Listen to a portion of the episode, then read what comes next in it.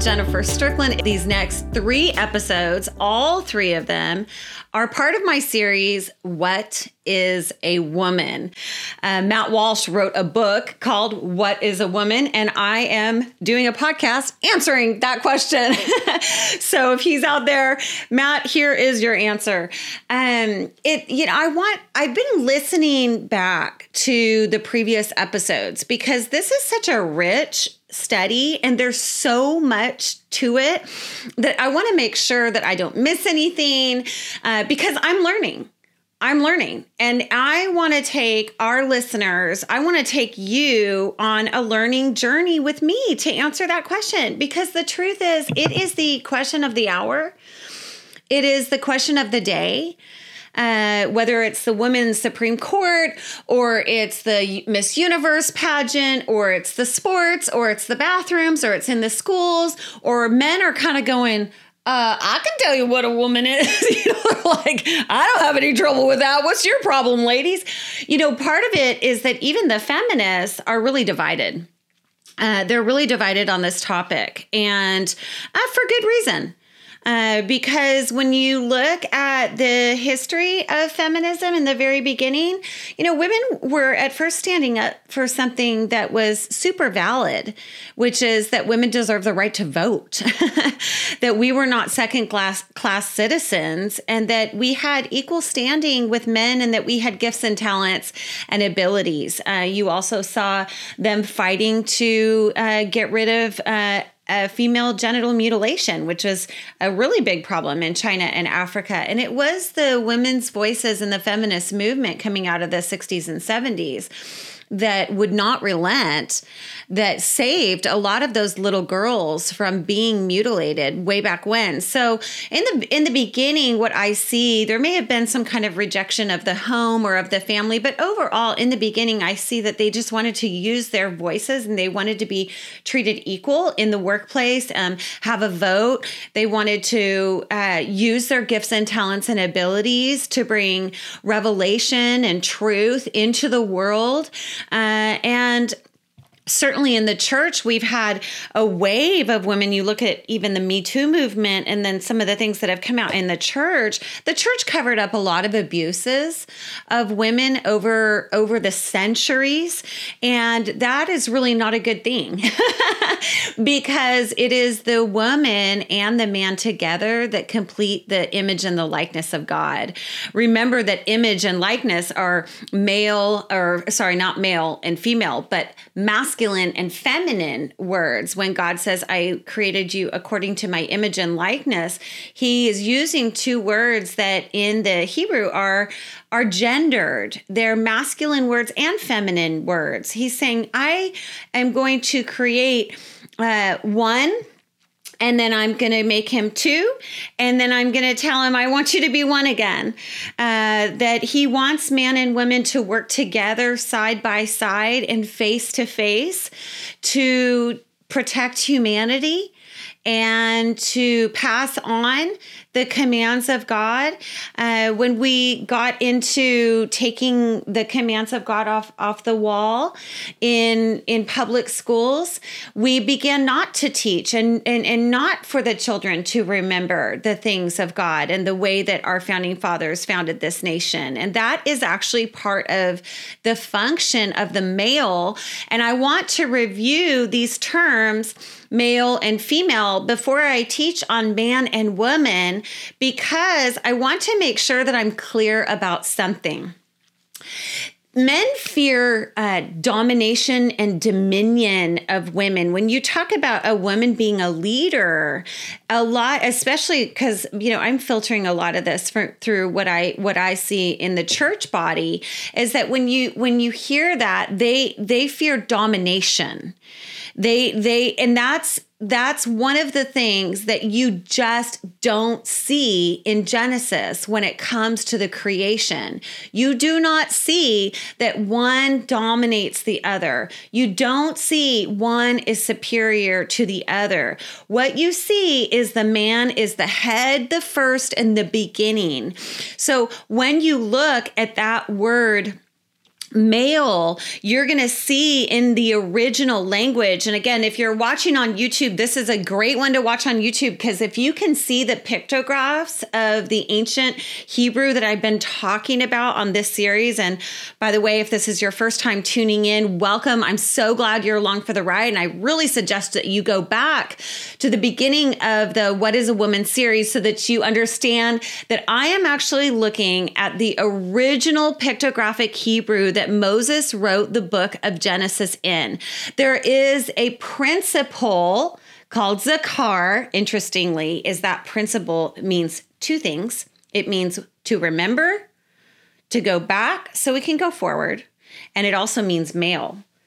Zakar. That word means one who remembers the commands of God and lives them out and acts them out if you look at the pictographic Hebrew, and I'm putting the slide up on the video on YouTube here, just to remind everybody, is that the first letter is that weapon that plow. It was an agricultural community. And so when God says in his word in the book of Genesis, we made male and female according to our likeness, when he's referring to the male, the first letter is like a weapon, a weapon of warfare, a weapon of work. The second letter is this open palm, that there would be this vision that also a man would use his hands, and you're going to see those, that same image of hands in the word man. When we're talking about the male, it is the weapon, it is the open palm, and it is the head of man. The head of man means head, person, first, top, beginning. So when people, uh, you know, feel uh, like worried or upset. She's talking about women as leaders. I'm like, uh, have you seen a third grade teacher lately? have you seen women? The women I am surrounded by are leaders. They're leaders. My mentor, Debbie Titus, she is a worldwide leader. She's a leader, but her husband is still the head. And that na- that letter, that resh that looks like the top of a head, uh, two hands put together, is in the male name, and it is a cornerstone and a foundation for understanding the male female relationship. Remember, and we're going to look at this in the next couple episodes. Remember that when even when Eve sinned, God questioned the man. Okay. So I want to make sure that and and and the uh, of course the feminists are out there are like, "Oh, we're the same." Oh, do you want to be the one who is first held account for the entire family, ladies? Do you want to be that one? I'm just checking. I'm just checking because when God holds a man accountable for the state of his family, that is a huge shouldering of responsibility that truthfully was assigned to the male. We are equal, we are companions, we are complementary, we are opposite. We are face to face, we are side by side, but he is the one who is the head. If there is a man in the home, he is responsible. Okay? He it, there there does have to be one captain. And personally, I find that a relief. When I think about my husband, the cowboy, I'm really glad I'm really glad to be the the side by side co captain. And if I need to steer that wheel for a little while for him, he'll tell me. But the truth is, he's the captain, and that works. That works because he honors my voice and I honor his. So this is a. Uh, Debbie Titus, I mentioned her name before. She's been my longtime mentor. She calls it gender appreciation. And I think that's a really, really good way to put it. It's a really good phrase to say gender appreciation, that we appreciate and honor men. And I think that that's part of where the feminist movement really went wrong is the I don't need a man. Oh, really? Okay. All right. You want to you want to be the first? You want to be the beginning? You want to be the head? Try it. You know, maybe for you and your family that works. But uh, men and women are not only biologically very, very different, we are also different in our function. And the Hebrew language, which is the Judeo Christian ethic, this is a language of function. It is not a language of form. Although there is form in the words male and female, we talked about that on a previous episode, there's mostly function inside of our name. Our name, even the word male and female, they're verbs in Hebrew. Verbs, the English teacher in me wants to remind you, are action.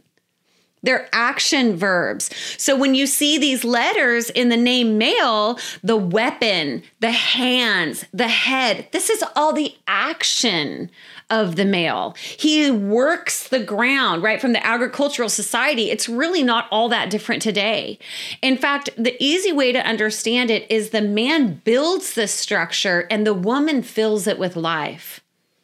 The man builds the structure and the woman fills it with life.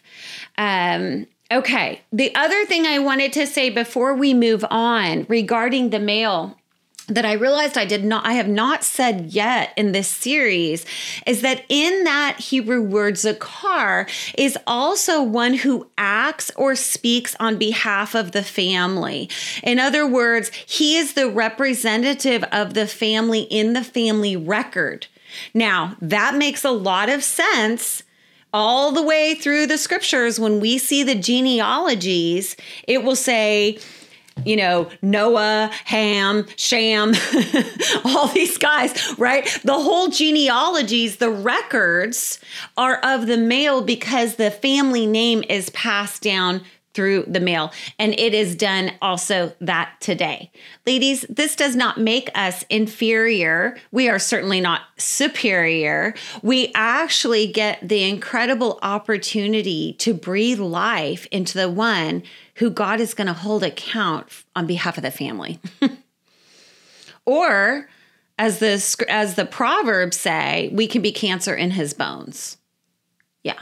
Yeah, that's what the proverbs say is that a woman who brings shame to her husband is like cancer in his bones. Where did the woman come from? The bone. So when she breathes life into the man, he suddenly he becomes the warrior that he's created to be. He can he can yield those weapons. He can take that plow right? He can receive from god. But if she breathes shame into him his hands go like that.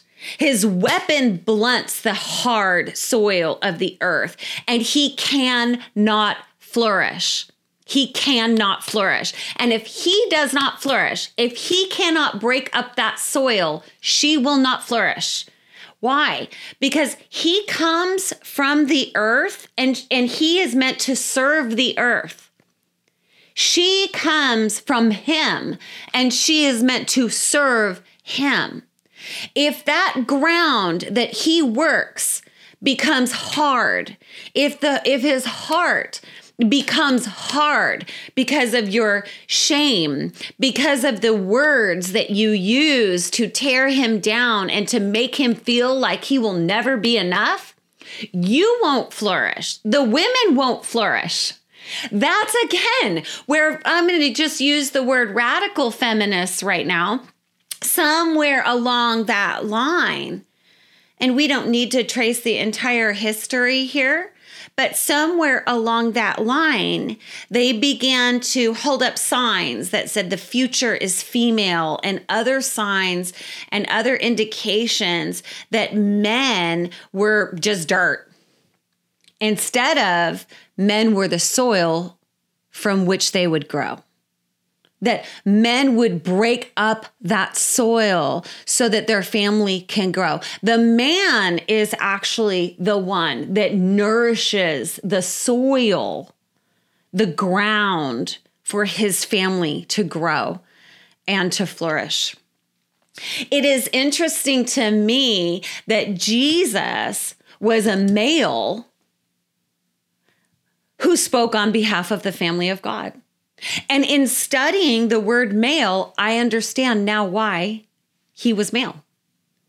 why there was God, that happens to be a masculine Hebrew word, spirit, which happens to be a feminine Hebrew word, and then the son was the heir and the promise and the male because he carried the family name.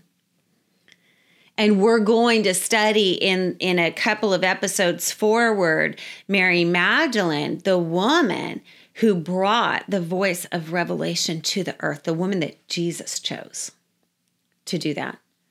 So that's pretty cool. Okay. So I think we've covered male. I want to just remind everybody that the word Hebrew, nekeva, means to make a hole by piercing. It means to appoint, to designate, to create a boundary, that the circle of life continues through her. So this is what so these these gender reassignment surgeries where you can be a male to female and female to male reassignment and all of this. We're going to talk about about this uh, carefully in the in the coming weeks but let me just say something like that the doctors cannot create a womb inside of the man they can try But the bottom line is the bottom line is it is such a mystery. It is such a beauty. And if you really think even about the womb, what is the womb?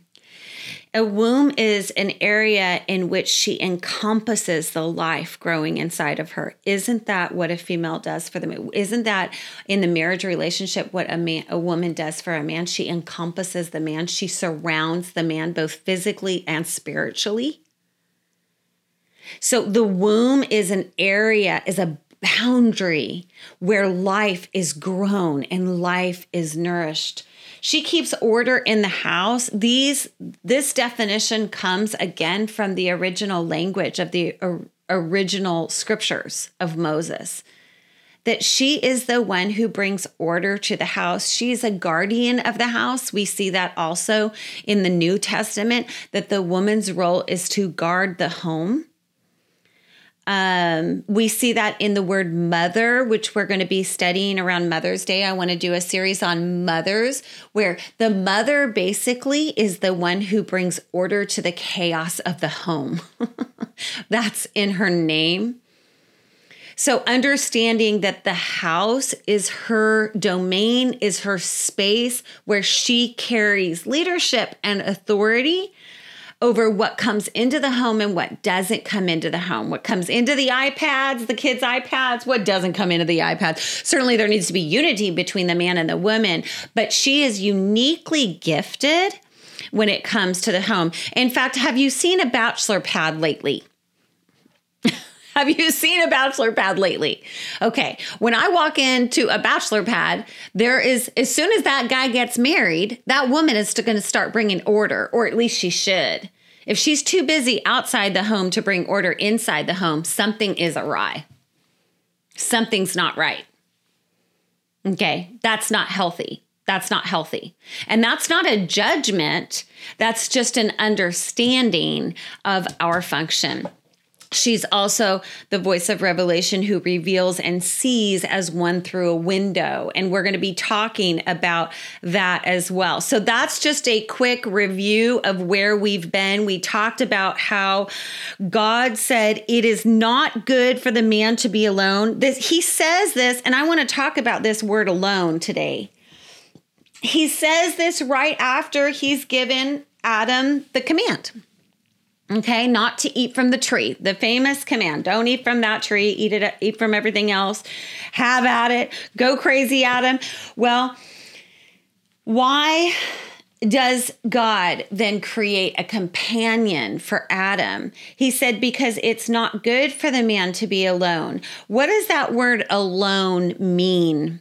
let's do some mining. Let's do a little digging because some of you ladies out there, you're not even going to bed at the same time as your husband, getting up at the same time your husband. You're not you're not spending time with your husband. You're you're you're so busy with your work. You guys are all off. You you need to actually figure out a way to have the time together because it is not good.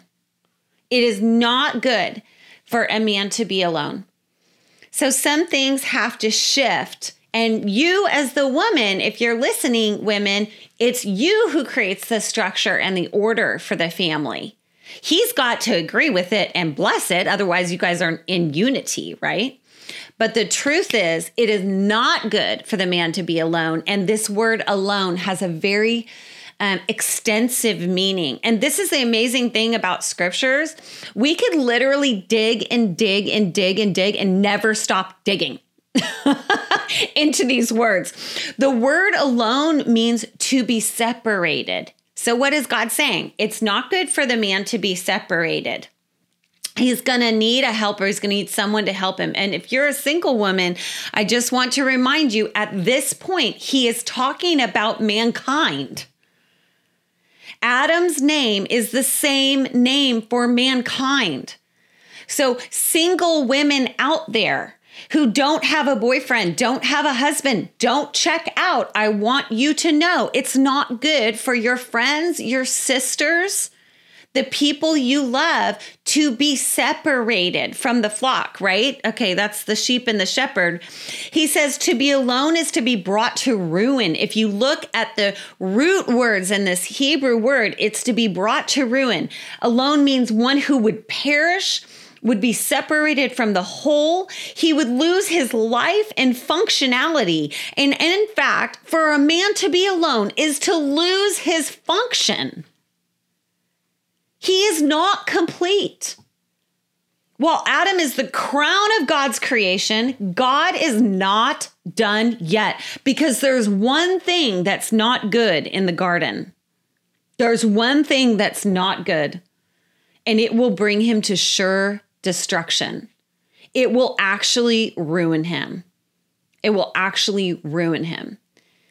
And some of us women are just so dang selfish that we want all of our me time and my time. And we forget that our role is to come along and help humanity. If I don't even wake my son up early in the morning where he has enough time to really get ready for the day, he's upset because he was left alone because his mother is the first voice that he hears in the morning. And that is such a beautiful thing because I'm saying to him, you're not alone. I've got you at 6:30. Get up. Get up. But if I walk in there at 6:45, as I did this morning, unfortunately, I was so mad at myself. If I walk, he's upset. He has a right to be upset. He was left alone by the one who was called to guard, protect, encircle, encompass, and care for him, and to help him to go out there into this difficult world and wage warfare and pick up his weapon and open his palm and be the first, the head, the beginning, to be a leader. That's what Shane says every single day to our sons when he drops them off from school. Be a leader every single day. And they're leaders. But for them to be leaders, they also need to have women who make sure that they're not left alone because it's not good for a man to be alone. When my older son was, uh, when we were going through COVID, I tried to make him be alone. I tried. It was impossible for an 18 year old boy to be alone. It wasn't healthy for him. So we invited his girlfriend over. I mean, uh, this is the bottom line. and we began having dinners the, as a family because it's not good for him to be alone. He began to go into a depression. So, what happens when a man goes into uh, into this lonely, separated place? The scriptures say that he will become devastated, ruined, and separated from his functionality. Okay, so God gives him a helper suitable. We talked about that word. I want to talk about helper for just a minute. I also, and if you're watching on YouTube, you can see the new slide that's up there. The word helper is super fascinating to look at. Uh, the that word is eye plow and the head of man. So it's three letters, and the first one again is someone who would see him, someone who would know him, someone who would watch him, be a shade and a shield to him. The second letter is the same word, plow. And interestingly, the word helper is a masculine name and it has two corresponding letters to the word male. And that is the plow and the head. So the woman is the one who watches over the man, who protects him and who shields him. Okay, on the next episode, we are going to talk about man and woman, husband and wife, and how the woman can be the breath of either hope and life or shame and death. There is so much power in a woman's voice. So make sure you don't miss it. Do me a huge favor, rate, comment on the podcast really quick if you have a second to do that.